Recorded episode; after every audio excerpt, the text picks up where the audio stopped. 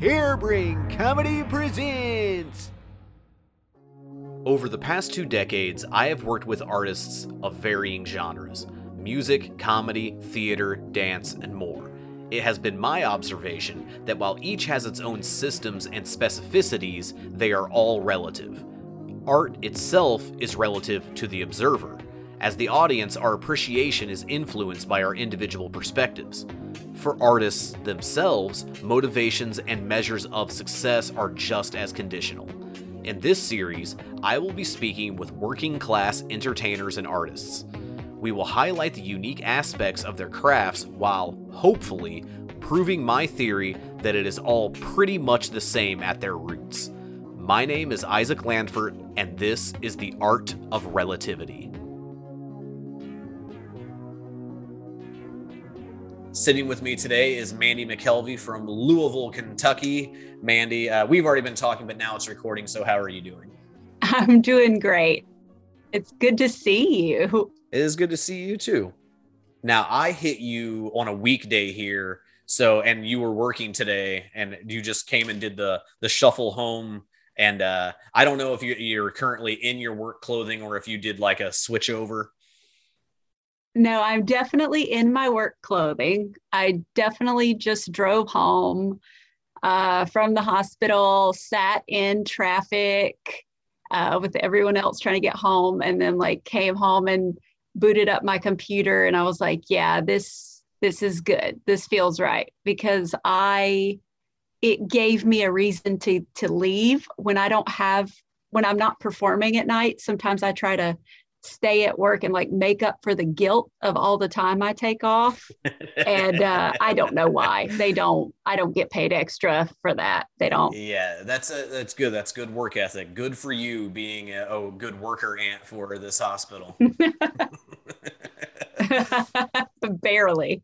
I know that you work at a hospital, and it's like a it's like is it a psychiatric hospital? It is. It is a whole like level five psychiatric facility hospital. Now, level five, that makes that sound like that's a lot. it is a lot. They it's the well, it's like the highest level of I guess uh, restriction that you can have. Um, like you know, I think like base level would be like you're at your house and you go to therapy once a month on your own and then like the levels go up as to far like the the intensity and the amount of restriction that you have. And like at my hospital you know they take your belt and your shoelaces and your hair dryer and your lighter and then they lock you up and you know tell you when you can eat. And you know they take the you, you don't have like a door on your bathroom and stuff like that so, do you work at One Flew Over the Cuckoo's Nest? It's a lot like, I'll be honest with you, the psych has not come very far in the like the starkness and the scariness and like the in, the intensity and, and also the attitude of the nurses that has that has not changed on any level. Uh, the only thing that has changed is like you can't shock people or you can't drill holes in their head. Um, you can't you can't like knock them out like without a lot of paperwork. And uh, but yeah we still like do physical managements and give people shots to like calm them down. Like that that stuff that makes people really uncomfortable we still do that stuff. It's it is it is a real throwback. It is a real throwback. Uh, do you ever suspect if any of your I'm going to call them clients. Uh, I guess they're patients. If are actually like Bruce Willis from the future, like in there trying to set things right. I'll be honest with you. My so my of because I've been there 15 years. These psychiatric patients, the ones who have active psychosis, they all have like the same five stories oh. that they oh. tell when they're like in active psychosis so much so that it makes me wonder if it's real. Yeah. Because you know we we treat them like they're you know absolutely throwback crazy because we don't believe and we can't see the things that they're saying that they're experiencing, the things that they say that they're hearing and seeing. But they have this, it's like the same five stories that they all are experiencing. And it makes me think like maybe their mind is just able to perceive another part of life that our minds aren't able to perceive. And there's nothing wrong with them. And we're literally locking them up yeah. and medicating them because they don't quote act like the rest of it. And I think about it sometimes, and then I just have to close my office door for a minute and be like, well, there's nothing you can do. You're just one person. Yeah. And I mean, but I worry about it all the time. It does put a different light on it where it's like, is it that they are crazy or are they walk are they living and walking between realities and i mean either way i guess it's the same answer. Yeah i i wonder that they are g- actually smarter than the rest of us because which is what makes them so unique and we think something's wrong with them because like they I wonder if they're able to perceive so many more realities than we are that they it just gets really overwhelming and scary. And then they just sort of do weird behaviors because we don't put people in a psych hospital for the things that they think and feel. We put pe- people in psych hospital for the things they do. So like they start doing something that makes people think, oh, this person's unsafe or oh, this person's unstable. Mm-hmm. Um, and that's so like that's what gets them like quote unquote locked up is that they've done something that scared someone or people were like worried for their safety and so then they're just stuck with us and i'm like thinking to myself this can't be like they can't this can't be a coincidence that they all have the same stories but genuinely you know, sometimes I think to myself, like, am I like a cop? Like, am I just like one of those people who's just like kind of bought into the idea that they, that these people need to be, you know, helped in this way? But we're just doing our best. I, I you know, psych is, it's the unknown. So, like, we're totally guessing. It's wild. So 15 years, what uh what is your actual like what is your title? So now, uh, because if you stay, if you do anything long enough, you will move up, even if you suck at it. Um, but now I'm the director of adjunctive therapy. I'm the director of adjunctive therapy, which means I supervise uh, a lot of the, the, the therapists and counselors, art therapists, drama therapists, music therapists, rec therapists, at the hospital and they run um, groups all day with the patients. And I love that because it, uh, I had been with the patients for 10 years at that point before I moved up. And I was just about to like my breaking point of not like being uh, being burnout. Uh, and then when I moved into the director position, it like totally refreshed me because now my job is to if i'm doing my job correctly i'm keeping everybody else from burning out so i get to focus on the therapists like helping them keep their head above water and that actually feels like i'm doing more somehow uh, because i'm not just keeping myself employed i'm trying to keep them employed as well. Um, i'm trying to keep you know keep them from you know, I, i've known many therapists and different social workers counselors who would just straight up break down quit and then go work at a grocery store like and never use their master's degree again so uh, every day i feel like my job is to keep like 18 people from going to work at trader joe's and that is a hard sell because they all go to Trader Joe's on their lunch breaks to get like salads and stuff. And everybody at Trader Joe's is really nice to them. And then they come back and they're like, I love it there. And I'm like, no, no, you're doing good work here. Please don't go work at Trader Joe's on your lunch break. Uh, so 15 years in this and then the education that goes along with it even more how does that compare? How long have you been doing comedy? Ooh, uh, 15 years. I started I started comedy in May of 2006 and I got hired at that hospital in July of 2006. Okay, wow. Yeah. Yeah, I had no idea that that three month span was going to define the next 15 years of my life. But the comedy, uh, the comedy I had been planning since I was a, a tiny, tiny, tiny girl. I just didn't know how to make it happen. And then uh, the the therapy thing was sort of like, but you, but obviously comedy's not a real job. So I have to go get a real job. And then I'll just think very quietly about comedy for my whole entire life. Uh, and then when I was in my late 20s, uh, and I, you know, was, I had, I had my master's, I'd been working in another place for a couple of years, just trying to find my footing uh, in my career. Uh, it finally all just snapped. And then I was like, okay, no, like you act, like you actually have to go on stage or you'll die. Like you have to try it. Uh, clearly, you know, you when you're in school and you're trying to find a job and start a career, you're so focused on it. I I I was so focused on it that I thought that I could pretend that comedy wasn't real.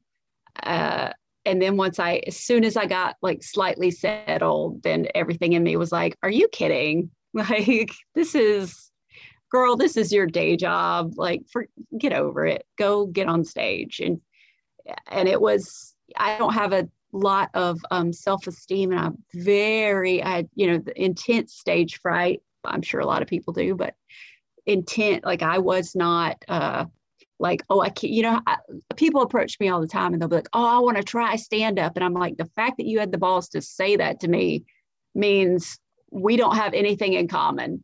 Because before I tried stand up, I didn't tell a fucking soul. Like, I was like, if this doesn't happen, I will die with this secret. Like, how embarrassing to want to be a comedian. Like, there's, you think of anything more embarrassing than saying you want to do comedy? And so I just kept it under wraps until I physically stepped on stage for the first time.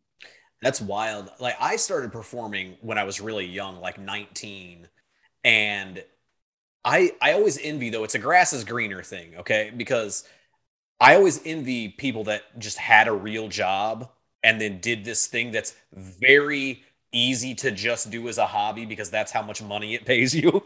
Yes. Yes. But I did it I didn't want the real job, but I also didn't understand that like doing comedy could also be a job. So I was just in a weird no man's land for like 10 years before anything started to click. I love that you were like, I don't want a real job. Oh, I I love that you were like, I want to do this thing. It's not a real job, but I'm not going to get a real job. And it's such a great fuck you attitude because I was trying to, I was working like I was trying to support six kids and it was just me. Like it was just me in my shitty apartment. And I was working like my family was going to starve. Did you do any performing? You didn't do theater or anything like that when you were younger? You know, I I didn't have. I'm from a, a trailer town where we just had the one public school. We didn't have a middle school. You went straight from elementary to high school. We literally had two buildings, and one was uh, kindergarten to seventh grade, and then one was eighth grade to you know twelfth grade. But we didn't have any theater programs. When I was 16 and I started driving, uh, I started driving to this. We called it Big Town. It was the town 45 minutes away where you had to go if you needed to go to the doctor, or you had to go to Walmart, or you had to, um, or like you know, you know, like you had to pay a bill at like an official building. Uh, so I, I, went to, I started driving to Big Town because there was like a community uh, theater there and I'd never done it. So obviously I was like, oh, I can't be seen or heard. So I signed up to do like a backstage, like makeup thing because I was like, I like makeup and I'd like to be at a theater. This was my first theater. I was like dressed in black and I was putting makeup on all these kids and getting them ready for plays. And the lady that ran the theater, who was the first adult I ever interacted with who listened to me. Uh, I came from one of those like, you're a kid, please stop speaking type of communities. Uh, you have no valuable input. Please be quiet now. I'm very stressed because we live in a trailer and I have four jobs. Like it was that type of energy. So she would just like, she would listen to me like I was a person and it blew my mind. And she was the opposite of everything I had been raised to do. You know, I'd been raised to find a nice man, have children. Everybody did that very young. People married who they dated in high school, not just as a cliche, but as kind of a, of a, of a just like it was odd if you didn't. And uh, she was the opposite. She was, she had just had a baby and she was 50 years old and she was 50 oh, wow. fucking years old and she she had a child she had a toddler that she had at the age of 47 and she had a 22 year old who was in princeton and she was the director of the theater and she used transatlantic language and she was met there was nothing about she and her husband had just moved to the area to transform the children's theater and i was like what is happening. And she would talk to me like I was the smartest person in the world. And one day, after farting around backstage for a year, like my senior year of high school, she was like, I'd like for you to audition for something. And I was terrified, but I did it. And then I auditioned for it. And then after I auditioned for it, she said, I love you. I love everything about you. And I cannot wait to cast you. Here's the problem I can't do anything with you with that accent, honey she was like, "You're gonna have to lose that accent." I was like, "What? I don't. I don't know. I don't hear it. I can't. I can't hear it." I was. Uh, it was Chesnee, South Carolina, and I couldn't hear it. And I didn't talk like anyone else in big town. Somehow, the 45 minute gap was like a language barrier. And she she asked me to audition, and then she said she wouldn't cast me because of my accent. And not only, not only did I take that as a challenge to lose my accent, I know I have it now, but you, it's not even a tenth of what it was. And also, I lost my accent so hard. Do you remember those few years when Madonna sounded British? Like that, I did that. I did that. I I worked on my accent so hard that people started asking me where I was from because if you it turns out if you speak proper english you sound fucking english and i never put those two things together and uh, so i would be like just is i mean i would every word that would come out of my mouth i would like channel it through the proper english filter and then finally like i got this role in charlotte's web um, as a mom, of course, because it's a kids' theater, so they cast you by voice. Like the the people with the lower registers get to play the adults, and then the people with the higher registers will play kids. Uh, and I was so excited because I I went for the part of the stutter goose and got it, and I was like, "Fuck yeah, I'm the stutter goose. I'm the star of Charlotte's Web." And then I broke my leg. broke my leg. I was in an immobilizer, so I couldn't squat. and I couldn't squat. And when I couldn't squat, I couldn't be the stutter goose. And so they gave me a cane and made me freaking Fern's mom. And I was Fern's mom, but it was like, it didn't matter. Like that was it. And I was like, yeah, people are clapping. Yeah, this is, yeah. And then I would do like thing. I would do, we had like a little theater show in college I would do. And, but I knew like, this is just, I knew I wanted to be a stand up, but it was just like, it was like saying, I know I want to win the lottery. Like it didn't seem like a thing I had control over. It was just a thing I knew I wanted. Like how one day, you know, I'd like to, you know, go to like Morocco or something like, but it's not, it's not like a thing I have the capacity to reach. Yeah. So I'm just hoping one day it happens. Like that was that attitude. Like maybe I'll just happen to us happen onto a stage and accidentally tell a joke and then that'll be it. And I won't have to work at all and I'll be a star and nothing bad will hurt me.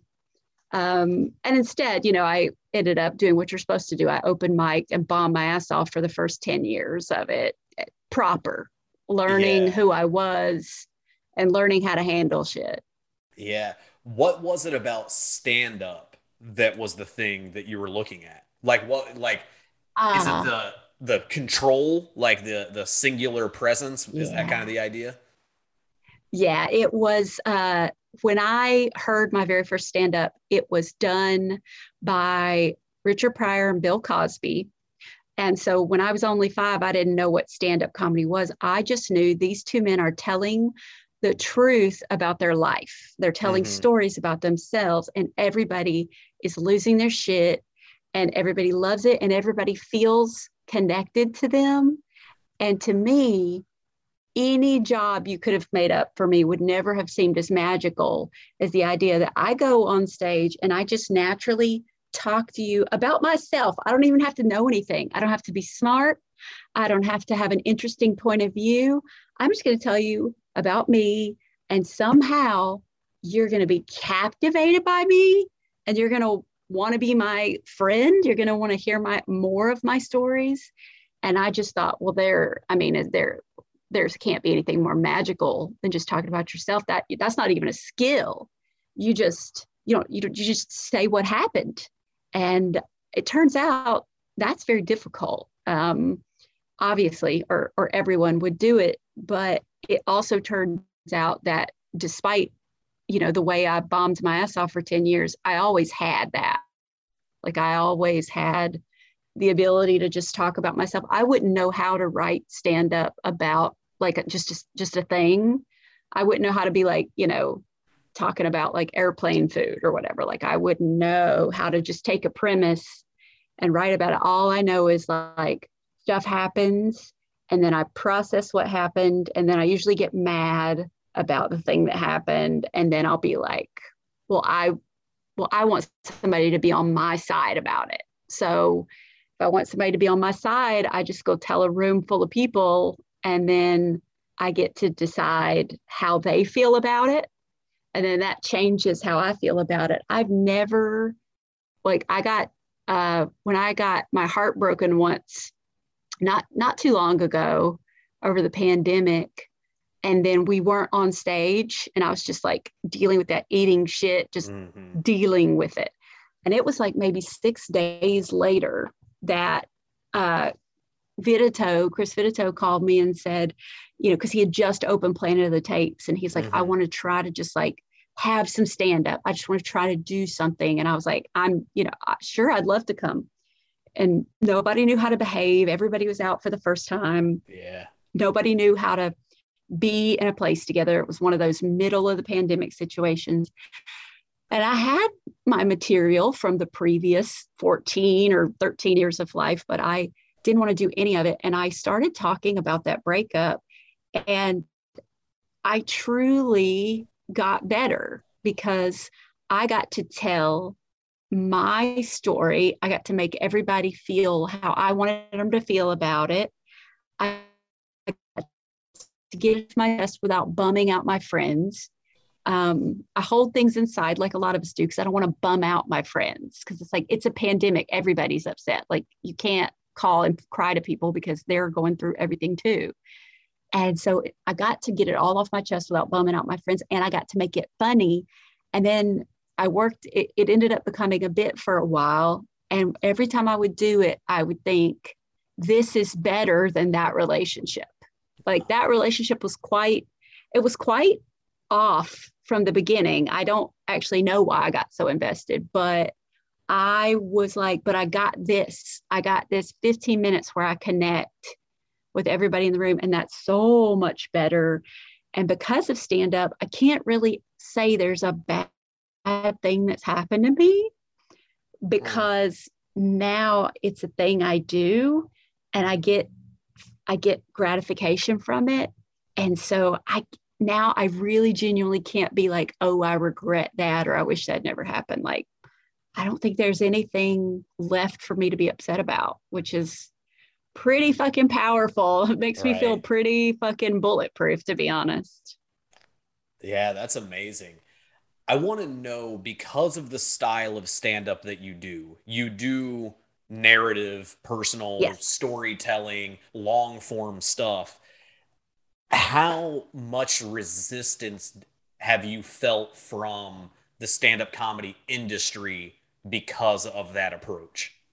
Oh yeah, yeah, yeah. In the beginning, for sure. Well, you know, in the early aughts, in that like 2006, 2007 era, obviously I'm in Louisville, which is where I, well, that's where I started, and I'm, you know, was very uh, is a very traditional middle America club in in its clientele and in its its draw of certain types of comics. But even within, you know, the early aughts was when we were sort of we were almost having a reaction to 90s feminism because there was a big feminist run in the 90s and then in the, the early 2000s it was like limp bizkit and eh, you know like every it was just you know it was a real swing out you know? And so it was like we were almost having to it. so it was like almost getting cool again to be like fucking you know broads the the way they are. Like i'm you know it's almost getting cool again to be that way. I got a um, as a baby comic i got the worst advice uh, from all the men at the club. It was 20 comics uh, a show three minutes each. And uh, i was the only girl at my during my run so much so that i remember when another girl showed up for the open mic i had been on stage five or six times and a male comic leaned down in my ear and whispered, Do you feel the heat? and I was like, Well, like he wasn't, he was trying to make a joke, but he was not kidding. Like yeah. it was re it was very real that if she was funnier than me, well, then that should should get my spot, my one out of 20. Yeah. Uh, there was like one spot for a girl. There was like two spots that I think for that might have been for black guys we had one gay guy and then somehow we managed to preserve 16 spots for straight white men that you couldn't tell apart and they didn't seem to be threatened by each other they were just like broing out and uh, it was everything was like that and if, and they would um so of course uh, and I think um, actually there was a guy in Indianapolis who did a research project on this a few years ago and interviewed a bunch of comedians, and he might have even interviewed you. He broke it down by demographic of like women and men and people of color that do mm-hmm. stand up comedy. And basically, his results were that like men don't use stand up comedy for any type of like emotional release or connection. They just like keep it very surface mm. and women typically do it to like express themselves and uh, so i was getting a lot of the like you know i need sharper jokes and i needed to be like edgier and I, I was taking too long and my premises and and it's been 15 years and i still probably read two or three facebook posts a week of people being like uh, i've uh, timed out all my material and i have a hit every 10 seconds if you can't get three laughs and your first minute, what are you even, you're not even funny. And that stuff is really hard for me because, like, then I guess I'm not funny because, like, I like to build. Mm-hmm. I like to build and I like to relate. And uh, I swear to God, I'll make you laugh, but um, I, I want you to trust me. And also, I can tell you this I've definitely there are people in this world who only have five funny minutes to their name, but those five funny minutes are on tape and they can get way more opportunities from that tape yeah. than I can, who probably does not, I probably do not have a funny five minutes. Like it's funny, but it's not like killing you. But I can do an hour with one hand tied behind my back and have you forgetting yourself, like forgetting where you are, forgetting anything that was on your mind, and take you on a whole journey and make you laugh. And I, I would, I pick that. I pick that skill.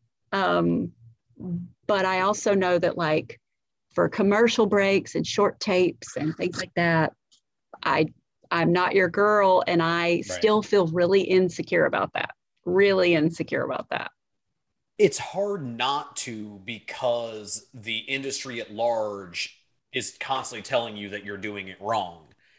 Yeah. And it takes a lot of uh, self encouragement to be like, no, I'm doing it okay. I'm just not right for every opportunity.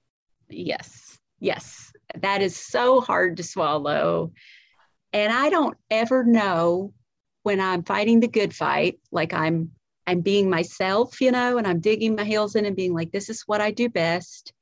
Or if like stuff like social media, if I'm just being like an old dinosaur who doesn't change with the times, because I'm very aware that I'm fairly anonymous on the internet. And that is like the opposite of how you get booked right uh, and the opposite of how you get found and i'm very aware that that is a bad idea for somebody who would like to do stand up and yeah. yet uh, anything that i would think to put out content wise feels very bizarre and contrived to me like i love i love watching other people's tiktoks but like right. what the fuck would i do like i could like set up a story and then like it'd be like right. well that's about all the tiktok for you bitch you're done that's enough you're we all went to sleep I it's funny because I'll make a TikTok video and I use the app to where it would have all the like proper things, but I'm yes. making fun of it. And then my yeah. friend Mariah is like, "Hey, I tried to go on TikTok and find your account and couldn't." I was like, "Oh, it's because I deleted it right after making that video."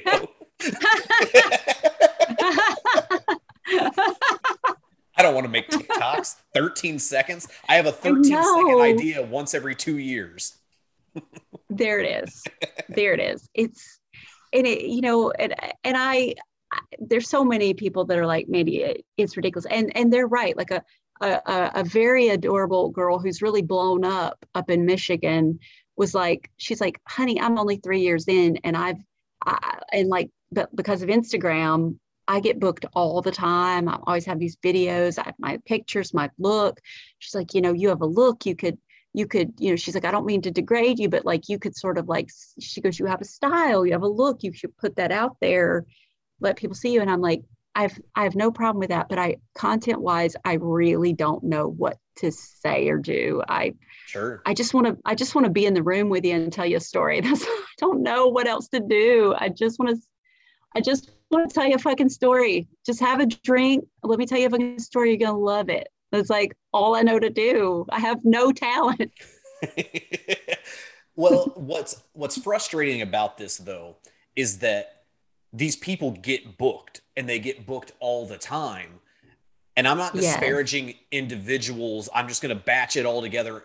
The problem is usually when you see them when they got booked, you wish they wouldn't have gotten booked. Yes and that's yes. a difference like the balance is the the the nice thing like i struggle with yeah. self promotion i prefer to hide behind a company or a character or something i don't like doing all the shit myself and like putting my name yeah. and face on things but i yeah. know it benefits but then my act is still my act and so am i going to mislead you and then i'm going to come tell a 15 minute story when i get there instead of something punchy and fast. Yes, yes. You know, I were I used to I I've I've I haven't even seen Brent Terhune in a while. We're gonna see each other this weekend on a show together, and I've been meaning to ask him like how he navigates that because you know he blew up on YouTube mm-hmm. with this like satire character, and then I'm like when people come and you're Brent.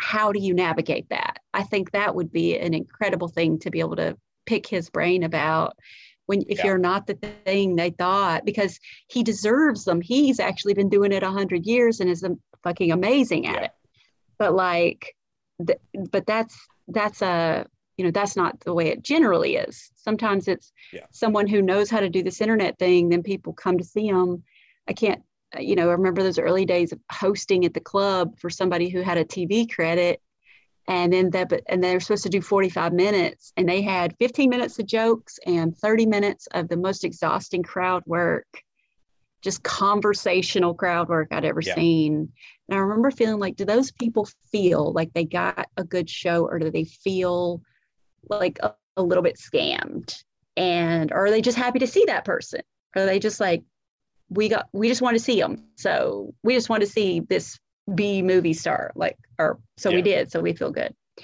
Whereas for me, you don't know who I am. You don't buy a ticket because my name is on it. it doesn't sell anything.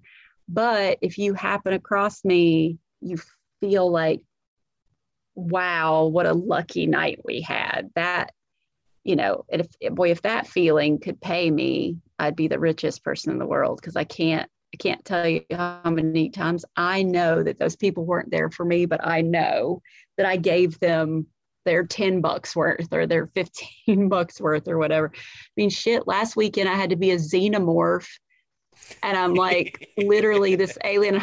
I'm in a I'm in a chemical smelling Amazon bodysuit all up in my crotch, que- uh, questionable question. It's like stained my fingernails. It's this sh- shitty cheap dog. I've got pool noodles strapped to my back.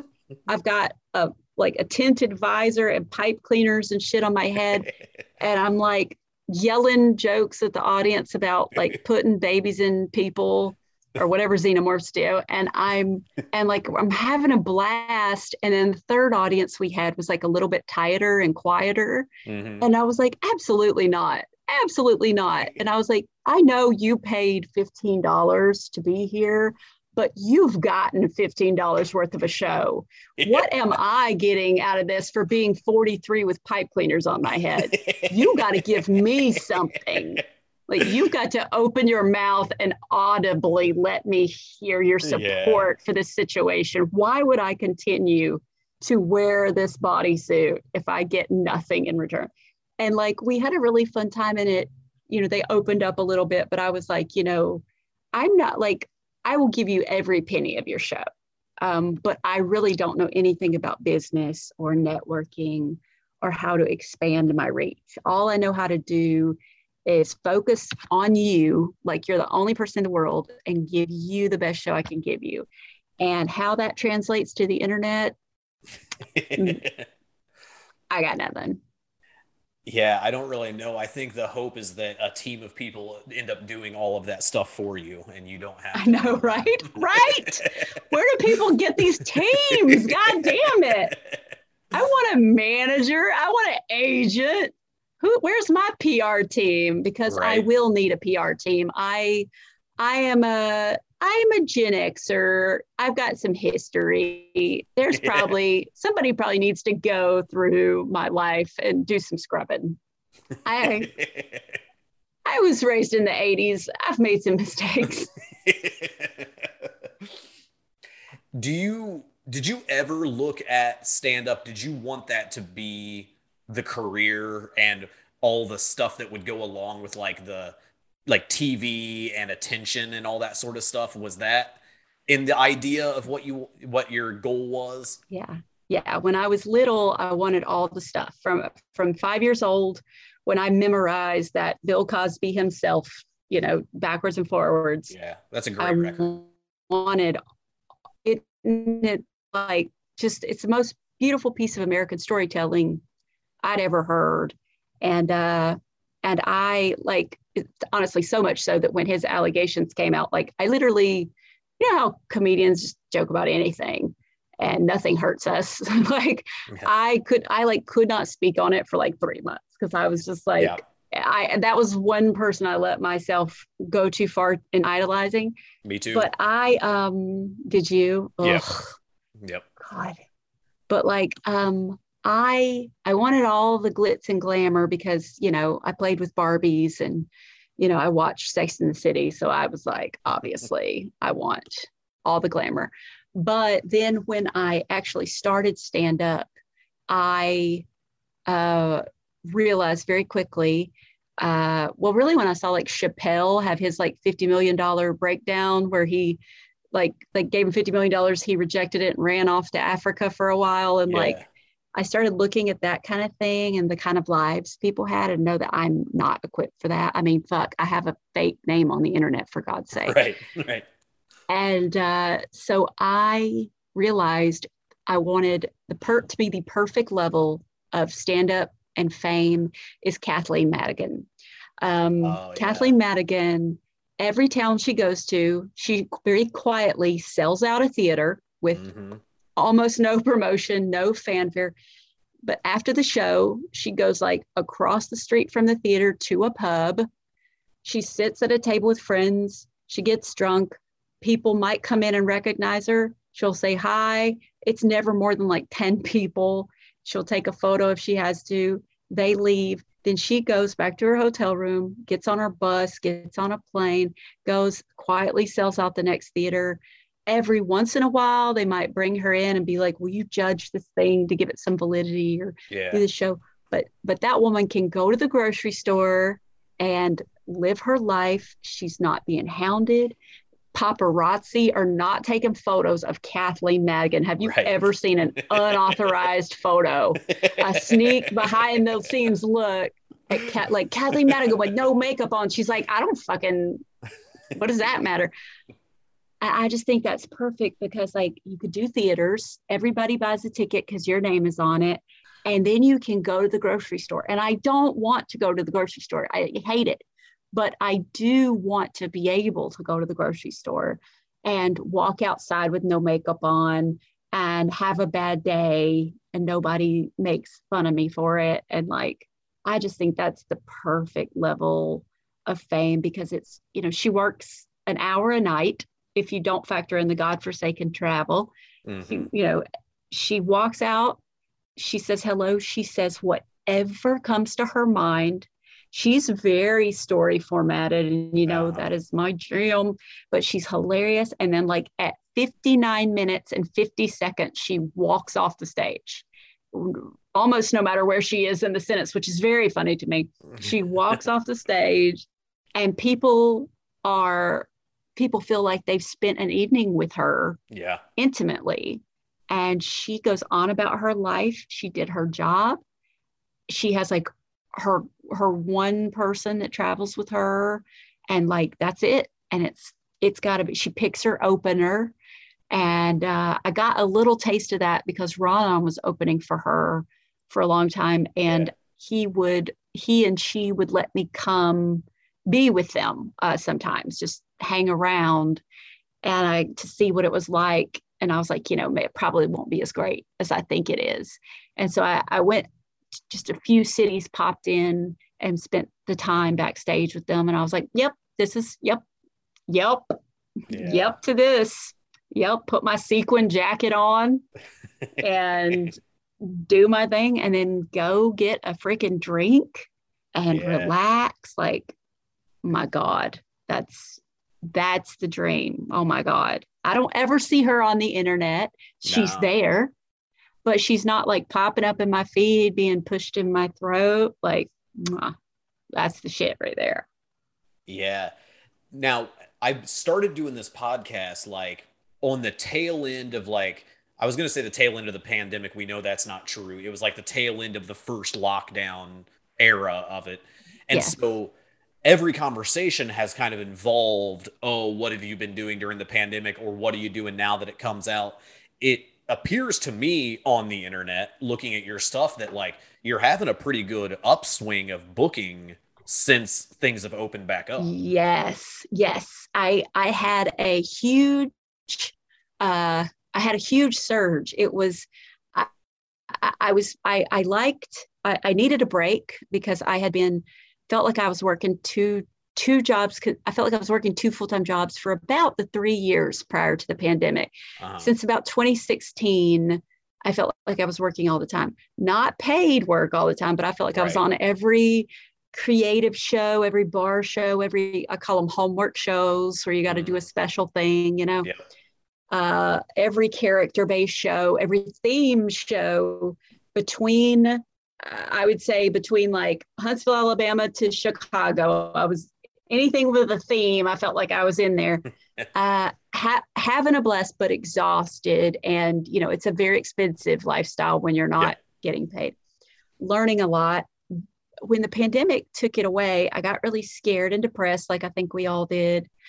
But I did need a minute, and what came out of it was that I was like, you you can work you if it comes back if comedy comes back you can work but you have to prioritize you can only take shows if you know that you'll be paid well enough to cover your costs Mhm. or if you genuinely think you will learn something invaluable from this gig Yeah. uh, because I, I still do character work for nothing, but the it usually gives me something back. Like like for evening with the authors writing on my Mandee McKelvey's has like Mhm. changed i would i love doing evening with the authors and i love doing all the strange characters but when i found that Mandee McKelvey was just a form of stand up for my personal stuff that i wasn't putting in my stand up i was like Mhm. uh-oh this is Yeah. now I, I feel like a learning robot like every time i take on a character i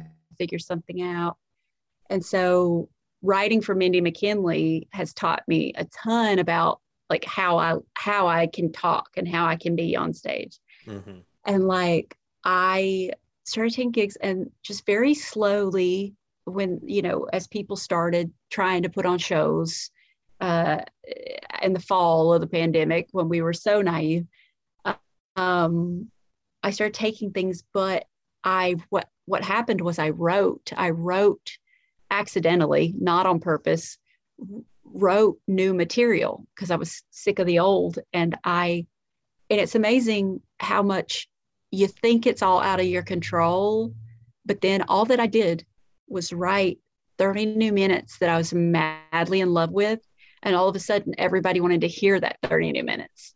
And the, the offers kept coming in and every because everywhere i was going for a minute now it's over now but there was a minute there where i couldn't bomb. Yeah. uh, there was like a several month long period where i couldn't bomb and i was like i don't know what happened. I'll take it. And uh, so everywhere i would go people would get excited and want me back. And the more people that would book me the more people that would like oh we should book her. And i was and i was so in love with my new material that i'd show up and crush um, then i started bombing again like normal. So everything is balanced back out. Nobody has to take anything from me. This doesn't have to be righted in any way. It's i am humiliated again. Everything's fine. But uh, I I was in love with it and I couldn't wait to do it. And it was coming across. And since the pandemic, aside from the money, because that will never be until stand up pays my mortgage, this the money will never be right. Right. But um, I'm actually really I'm I'm I'm doing it in a way that I want to do it. I take the shows that I'm excited about, big and small.